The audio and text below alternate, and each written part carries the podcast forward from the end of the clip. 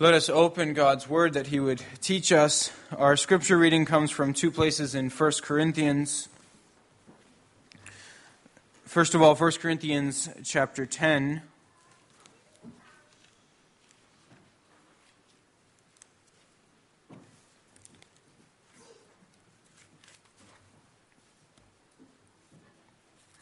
Both of these are in connection with the Lord's Day uh, for this afternoon, which deals with the question of the, the Lord's Supper and the Roman Catholic uh, Mass.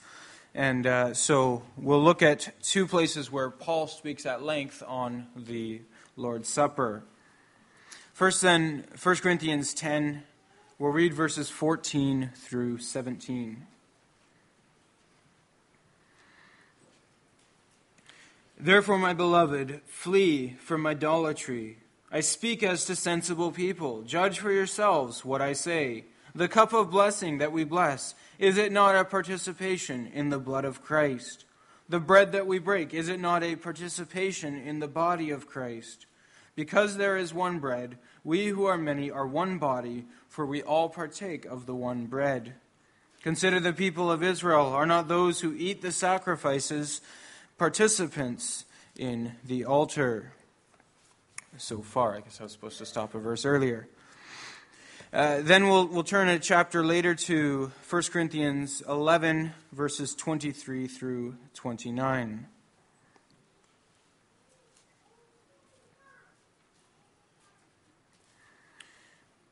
Paul writes, For I received from the Lord what I also delivered to you, that the Lord Jesus, on the night when he was betrayed, took bread, and when he had given thanks, he broke it, and said, This is my body, which is for you. Do this in remembrance of me.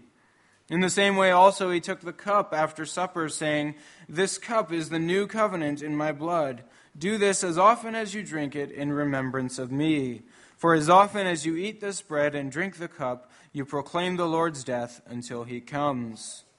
Whoever therefore eats the bread or drinks the cup of the Lord in an unworthy manner will be guilty concerning the body and blood of the Lord. Let a person examine himself then, and so eat of the bread and drink of the cup. For anyone who eats and drinks without discerning the body eats and drinks judgment on himself. So far, the Word of God. As we reflect on this, let's sing together from Psalm 93, stanza 4.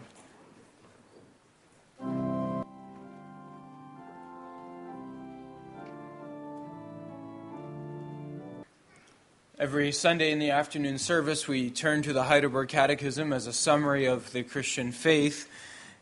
This afternoon, we find ourselves in Lord's Day 29. That's page 544 of your books of praise. And Lord's Day 29 continues the study of what Scripture teaches concerning the Lord's Supper, uh, particularly focusing on the differences between the Lord's Supper and the Roman Catholic Mass. So we will read Lord's Day 29.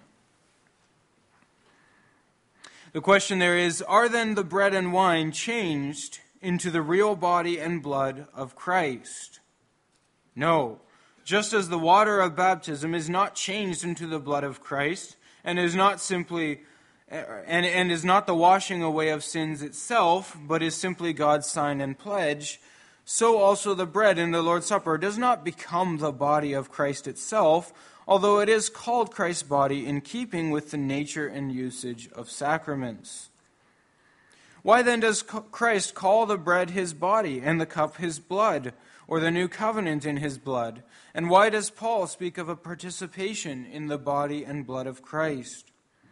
Christ speaks this way for a good reason. He wants to teach us by his supper uh, that as bread and wine sustain us in this temporal life, so his crucified body and shed blood are true food and drink for our souls to eternal life. But even more important, he wants to assure us by this visible sign and pledge First, that through the working of the Holy Spirit, we share in his true body and blood, as surely as we receive with our mouth these holy signs in remembrance of him. And second, that all his suffering and obedience are as certainly ours as if we personally had suffered and paid for sins.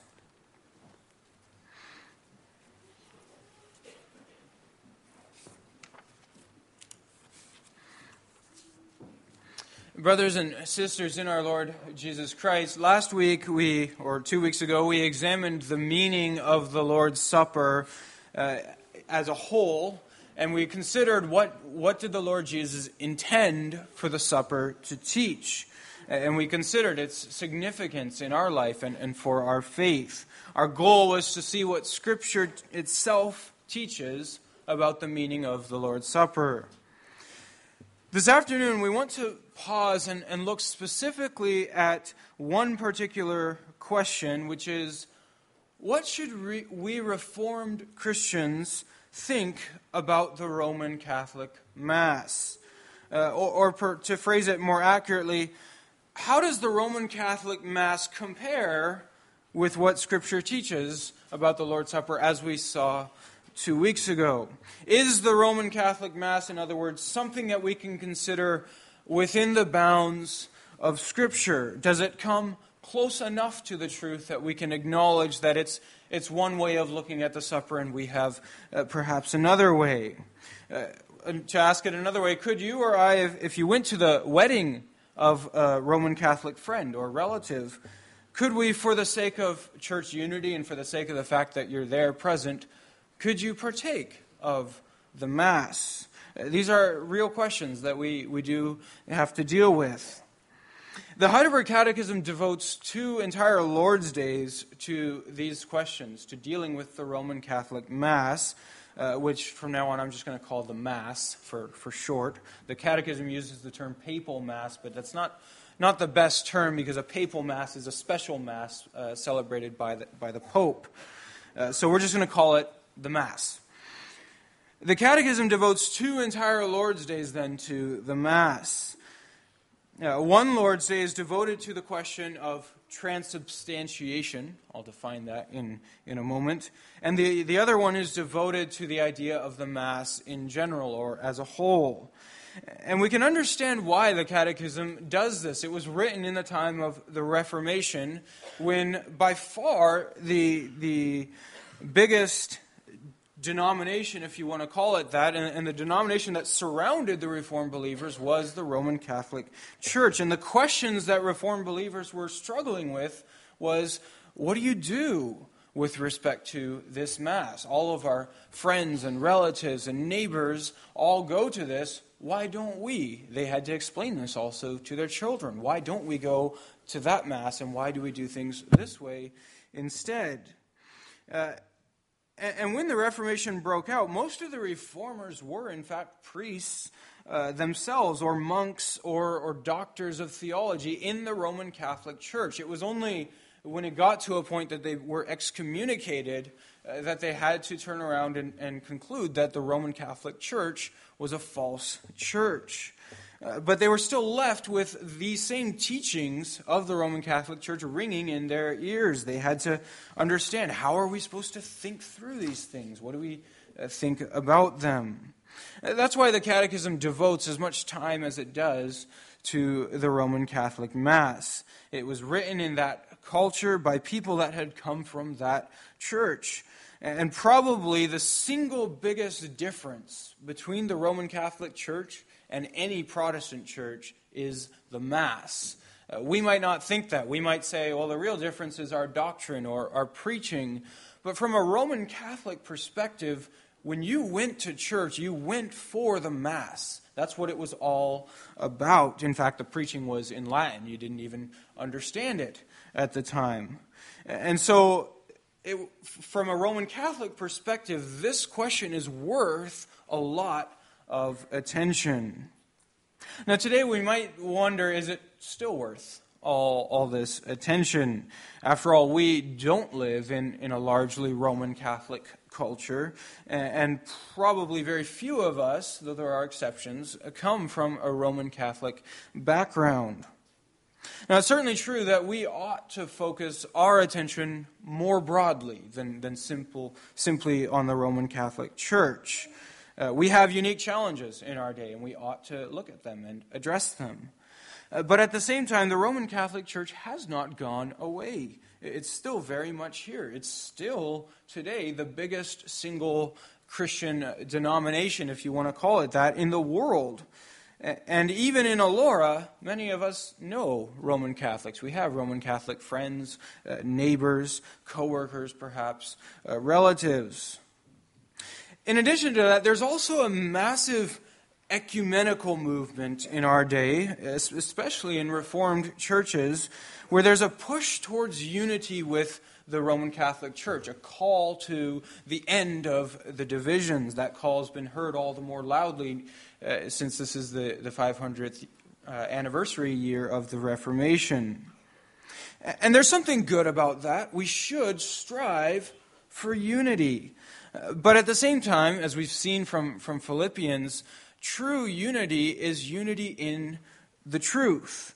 And, and unity in spirit and truth ought always to, to precede any sort of external unity, uh, which means if we ever want to rejoin with the Roman Catholic Church, or if you want to put it the other way, for them to rejoin with us, if that day should happen, which we should be praying for, we must first dialogue about the Mass and, and, the Roman, or, and the Lord's Supper. If we're ever going to overcome our differences, we need to know what those differences are. One more uh, note just on the importance of this topic.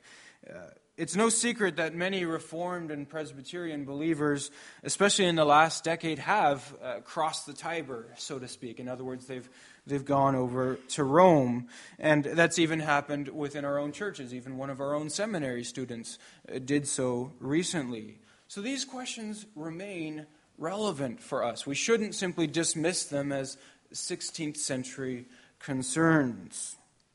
And so the Catechism has us look very carefully at what are probably the two biggest differences between the Lord's Supper and the Roman Catholic Mass. Uh, the one that we'll look at today is the question of uh, what they would call the real presence of Christ. Uh, in other words, the bodily presence of Christ. Is Christ bodily present? And then next week, we'll look at the, the question of is the Lord's Supper a sacrifice. It's a very important term for Roman Catholics to think of the Mass as, as a sacrifice. That will be our, our concern for next week. So, what we want to look at this afternoon is this question of the real presence of Christ, which is to say, is Christ bodily somehow united to the bread and wine? And, and if so, in what sense? Uh, let me first explain why that question is so important. Roman Catholics believe that the, the bread and wine literally become the flesh and blood of Jesus, even though they don't obviously taste like, like meat and blood. Yet they do say they are literally Christ's body and blood. And the result of that is that they worship the bread and wine. And when I say that, I'm not at all making a straw man or a caricature of, of uh, Roman Catholics. I took uh, very careful efforts in, in writing this sermon to make sure that I wouldn't mischaracterize uh, their beliefs. Uh, we Protestants can, can do that sometimes because of the distance that has passed between us and, and the Reformation, that we sort of just assume what they believe and, and we can paint with a, a broad brush. We should be careful not to do that However, Roman Catholics themselves would say the, the bread and wine literally become the body and blood of Christ and therefore ought to be worshiped. Uh, you can see this uh, from, for example, the, the Council of Trent. Uh, let me just quote from one of their statements. Uh, they say there, the only begotten Son of God is to be adored, in other words, worshiped, in the holy sacrament of the Eucharist with the worship of latria, including external worship. So that's the highest level of worship. It's a reverence and worship that only belongs to God. And they say that must be directed to the bread and the wine. Uh, you are to fall before it, you are to worship it. Uh, to continue, they say the sacrament, therefore, is to be honored with extraordinary festive celebrations and solemnly carried from place to place in processions according to the praiseworthy universal rite and custom of the Holy Church, or so they claim. Uh, to continue, they say the sacrament is to be publicly exposed for the people's adoration, which is another word for worship. So they worship what they believe to be the body and blood of Christ. And not only do they worship the host, as they call the bread and wine, because it's, it's a host for Christ's body, uh, not only do they worship the host, but they say that the host has a sanctifying power within itself. Uh, after all, it's Christ's body. And you think of the, the woman um, in, in the Gospels who reached out and touched Christ's body and she was healed. They believe that Christ's body has that sanctifying power. So if the bread and wine are, are Christ's body, it has a power within itself. So you can see how this understanding has a profound effect on what they regard the, the Mass or the Lord's Supper to actually be. For, for them, it's Christ's body literally here on earth, and, and it, that means it must be worshiped there, and it must be treated with great reverence because it has power within itself. Now, you might wonder how did the Roman Catholics come to a belief like this. When we look at it, we think it's, it's silly to interpret Christ's words literally in this way. When he said, This is my body, as he held the bread, it's hard to imagine that any of the disciples literally uh, under, understood that in a literal sense, that Christ was literally holding up his own body in his hand. No, they understood that he was speaking in sacramental language when it, it, it represents his body, just like Jesus says elsewhere, I am the door. He doesn't mean I'm a literal door with, with hinges and, and a doorknob. Uh, nobody was thinking that way. They understood him to be using metaphorical or symbolic terms. But the Roman Catholic Church defends this view vigorously. Uh, you talk to any Roman Catholic who knows their doctrine, and of course that, that, narrows, that narrows the equation a long ways. Uh, if you talk to a Roman Catholic who knows their doctrine, they'll be very quick to tell you that this belief in the real presence of Christ is as old as Christianity itself. And they can quote church fathers that speak of the real presence of Christ or, or speak in, in language that seems to imply that. And so they would argue, you Protestants are the odd ones out here. You're the ones who are stepping out of the Christian tradition. Let me say something about that just as, as an aside. When we get to discussions about the, the church fathers, many of us Protestants will react by saying, well, who cares what the church fathers believed? After all, isn't what Scripture teaches what really matters. And that's certainly true. Scripture is our ultimate authority. Uh, doctrine is not defined by majority opinion over the, over the course of centuries. Uh, that's not the way it works. And it's possible that the church can be wrong on an issue, even, even wrong for centuries. However, that doesn't mean we should simply dismiss the church fathers as a matter of, of irrelevance, as if who, who cares what they thought. In, in, Timothy, in 1 Timothy 3, Paul speaks of the church as a pillar and bulwark of the truth.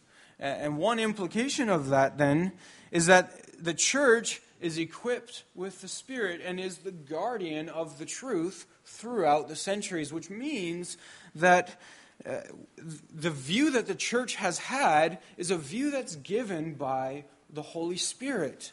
Uh, so we shouldn't simply brush off what the church has taught in former generations as something that's, uh, that's irrelevant. Yes, Scripture is the ultimate authority. And church, church tradition doesn't carry authority on its own, its authority is rooted in the Word of God.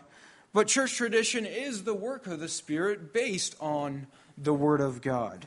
And, and as such, it should be taken seriously. If, if your view is out of line completely with what the church has always taught, that does mean you're probably wrong. Uh, and so we shouldn't simply dismiss the argument that here's what the church fathers taught. That should matter to us, uh, and we should investigate uh, those things. It's a shame that, that we Protestants really know so little of our church fathers. We, we know the reformers very well. We don't know much about church history uh, and the, peop- the major figures in church history before that. And that's a shame. It shouldn't be that way. In the time of the Reformation, the reformers were the experts on church history. If you read uh, Calvin or Luther, they, they quoted church fathers rigorously, they, they knew them very well. Uh, of course, unlike their, their contemporaries, the Roman Catholics, uh, they were able to read the church fathers with, with some critic, critical eyes. They were able to compare them to, to Scripture, but they certainly still had a high esteem for them. Now, that said, what do we do when Roman Catholics will argue that the church has always taught the real presence of Christ? That argument shouldn't matter to us, and there's some truth in it. Uh, the church has always believed that Christ is truly present in the Lord's Supper. Uh, and you can point to ancient sources that speak of the bread and wine as Christ's body and Christ's blood. But the point is, as the Catechism also explains, that's sacramental language. The fact is, we ourselves speak of the bread and wine as Christ's body and blood. What has not been proven is that the church fathers believe that the bread and wine turn into something that they previously weren't. Uh, yeah, sure, they speak of Christ's body and blood on the table. So do we. Uh, that doesn't mean that they believed it in a literal physical sense. Let me give just one example from church history that, that challenges this view of, of the Roman Catholics. And this comes from the church father Augustine, uh, who most historians agree did not hold to the view that Roman Catholics claim that the church fathers held. And again, it's always hard to narrow down what they, what they meant because all we have is, is what they said, and, and it depends always on, on how you interpret it. But there's one discussion where Augustine wrote of the Lord's Supper no one takes away from this sacrament more than is gathered with the vessel of faith. No one takes more away from the sacrament than they gather by faith. In other words, Contrary to Roman Catholic teaching, they don't take the body and blood of Christ unless they take it by faith. That means that it cannot be understood to be literally Christ's body and blood. Roman Catholics believe that every person who eats the host eats Christ's body, whether they're believers or not. That was not the view that Augustine himself taught. In fact, there, there's a famous debate as, as late as the ninth century between uh, an abbot. His name was uh, Pas, uh, Paschasius Radbertus. And uh, there was this monk, Ratramnus, and, and there's this debate that they had as late as the ninth century over exactly this question. In what sense is Christ physically united to, to the bread and wine? They both agreed that there's a unity there, but they disputed over whether that unity is, is physical. And that's the view that the Roman Catholic Church is claiming has always been taught in the church. Uh, so they treat history far too simplistically when they claim that this is something the church has always taught or always believed. Yes, we have always understood there to be a unity between Christ's body and, and the bread and wine.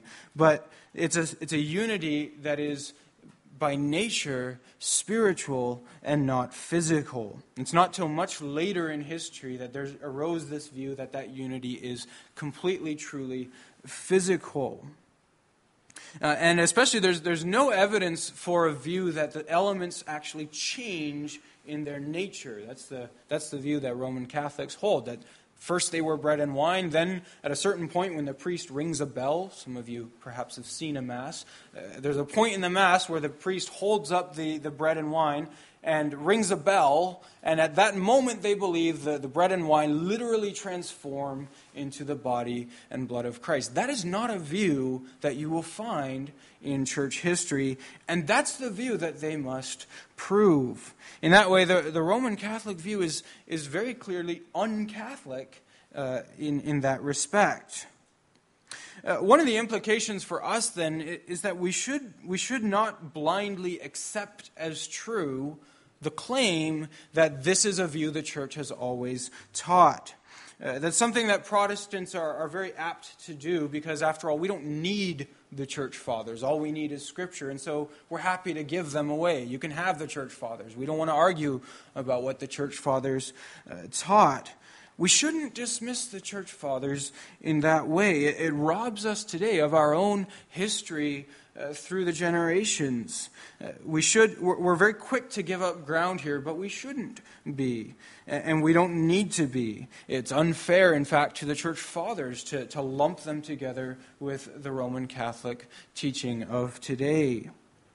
In fact, the church fathers always did speak of this real presence, and, and that's what we want to consider uh, now then. In what sense do we consider Christ as truly present? Uh, the reformers themselves spoke in this way. If you look at the Belgic Confession, it speaks in very, very strong terms of Christ's uh, body, his physical body, being present in, in the Lord's Supper. The question is in what sense is Christ physically present? Uh, in what sense are the elements united to Christ's body? And the argument that you find in the Reformation and far back into church history is that it's a spiritual unity, not a physical one. We are united to Christ. We're united to his soul. We're united to his body. All of Christ is united to us, but it's a spiritual unity. Uh, what that, that does contrast with much of the modern view of the Roman or uh, of the Lord's Supper. Many today would say we're not united to Christ's body at all that the, the Lord's Supper is simply a memorial meal. It's a thing that we do to remember Christ. And maybe we're united by faith to him, but we're not united to his body in any way. That's not a view that the Roman or that the reformers themselves uh, taught. They believe, and, and our confessions teach, that we are united to Christ and to his body. If we're united to his spirit, we're united to his body. Uh, one one uh, evidence of that, uh, if you distill this down, one evidence of that is the fact that Christ's body rose. And what implication does that have for our bodies? Well, that they too will rise. There's, there's a unity there, there's a, a connection there, but it's a spiritual unity. Uh, so if you're reading through the, the confessions, uh, and, you, and you get to the Belgic Confession where it talks about the Lord's Supper, consider this what the Belgic Confession says. It says, We would not go wrong if we say that what we eat and drink in the Lord's Supper is the true natural body and the true blood of Christ. And by true and natural, they mean physical. It's not wrong to say there's a sense in which we eat the physical body of Christ. However, it makes it one very important qualification the manner in which we eat it is not by the mouth, but by faith. In other words, we do receive the actual body of Christ. He belongs to us. If his spirit does, so too does his body. But we receive him by faith. We don't literally chew on his body. And that's, that's literally the Roman Catholic view that we receive his literal body and, and chew on it. And, and it's, a, it's a very strange view uh, to hold. Uh, so we say with the church fathers that yes, Christ's body is present, but it's present spiritually. There's a unity that is spiritual. Now, that, that's, that brings us into a place that feels like an unsolvable mystery. And, and it's for that reason that we often shy away from all this discussion in the first place. What do we mean by spiritual unity and physical uh, presence? In our modern day, we like our theology to be nice and plain and, and simple. Uh, but we should be careful not to let that desire rule our thinking. That's why I read from 1 Corinthians, especially 1 Corinthians 10, where Paul says, The cup of blessing that we bless, is it not a participation in the blood of Christ? There's a real unity there, there's a real connection there. Uh, the same with the, the bread that we break, he says, is it not a participation in the body of Christ? There is a spiritual unity there. That's hard for us to wrap our minds around. And uh, the temptation in our days to, to reduce all of our theology to simple, uh, digestible, no, no pun intended, uh, digestible ideas. Uh, but we should resist that temptation. Uh, we should recognize that the Lord's Supper has always been and still is a very, very central and meaningful part of what the church does. And there's a mystery tied to it. Uh, it's always been recognized as a mystery. Uh, the temptation for us modern Christians is, is to take the mystery away and to reduce it to, to a simple ritual. And we say, What's the big deal, you Roman Catholics? It's just a ritual, it's just a memorial. That would be to step out of Christian tradition. It's not just a ritual, it's a sacrament, and there's a difference between the two. Uh, a sacrament is a sign and seal of an ongoing bond of unity, and it carries with it real, abiding promises. We shouldn't throw those things away just because they're difficult to wrap our minds around. Uh, Christ gave us the Lord's Supper as a seal of the ongoing unity that we have with Him. As we, as we eat the elements, we do reflect on the fact that our, our bodies, too, are tied to Christ's body. That's why we eat them with our bodies. Uh, there is a unity there that, that we ought to hold on to when we think of the Lord's Supper. Uh, we shouldn't uh, try to reduce it to, to a ritual or, or shrug off the language of mystery. Uh, Paul speaks uh, with great reverence uh, in, in 1 Corinthians 10 and 11 of the unity and the mystery that exists there. The fact is, we, we don't like mysteries in our, in our materialistic uh, age. Uh, we want everything to be very easily understandable. And, and the effect that that has on the Lord's Supper then is that we want to dissect it into pieces that we can uh, individually understand and then, and then put together. But when we do that, we end up reducing the Lord's Supper to simply a ceremony that we do to remember Christ. That's not all it is. It is something that Christ gives to us, by which he gives himself to us. When he says, This is my body, take, eat it, he means, I'm giving myself to you. Take me and receive me. And we need to understand that sacramental nature of the Lord's Supper. It's not just a memorial, it's not just a ritual. It's something Christ has given to us for us to hold on to Him and by which He holds on to us. So, we reject the error of, of the Roman Catholics who claim that the bread and wine literally turn into the actual body and blood of Christ. It's a misunderstanding of Christ's own words. That's not what he meant when he said, This is my body. Uh, and, and, what it does is it turns the sacrament into something that operates powerfully all by itself. Uh, and that's why, when you understand that, the Lord's Supper and the Mass are very, very different rituals or, or ceremonies. That's why that explains why the Mass is the central and the main thing in, in Roman Catholicism. In fact, they call their entire worship service the Mass, just because that's the main thing that happens within that worship service. So you talk about going to Mass, and we talk about going to church. Uh, we use different terminology because for us, the preaching is central because the preaching is what gives us faith, and faith is our bond with Christ. For the Roman Catholics, the sacrament is our bond with Christ. By physically eating Him, we're united to Him. Uh, they're very, very different rituals. We also then reject the error that the bread and wine are to be worshiped.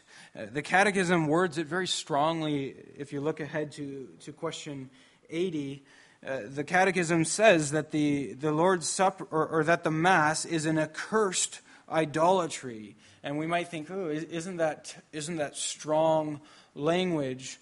The fact is, Roman Catholics themselves will tell you if the bread and wine do not literally become uh, the, the body and blood of Christ, then it is an, accur- an accursed idolatry. You should not worship anything uh, that is not God.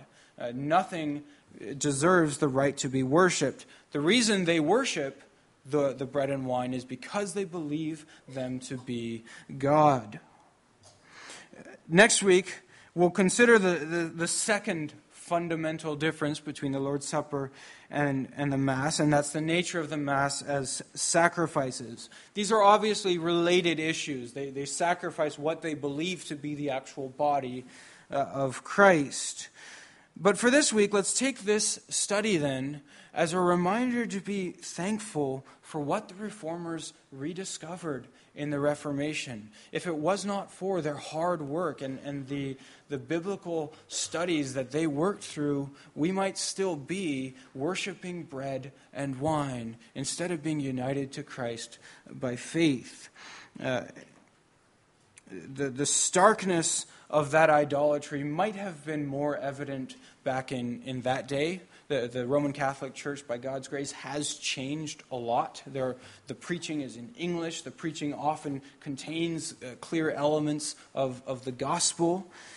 And yet, such things do continue today, and we should not forget the, the darkness of the idolatry that the reformers were facing in, in their day, and that still exists in most parts around the world, uh, including even in Europe and in North America. It's, it's a striking thing to go to a Roman Catholic Mass. Yes, things have changed, and yet there is still so much idolatry. We should not stop speaking about that for the sake of unity. If we want to call the Roman Catholics to the true church and to be united, we should pray for that day. We should work for that day. But that will involve discussing the very real differences and the biblical truths uh, behind them.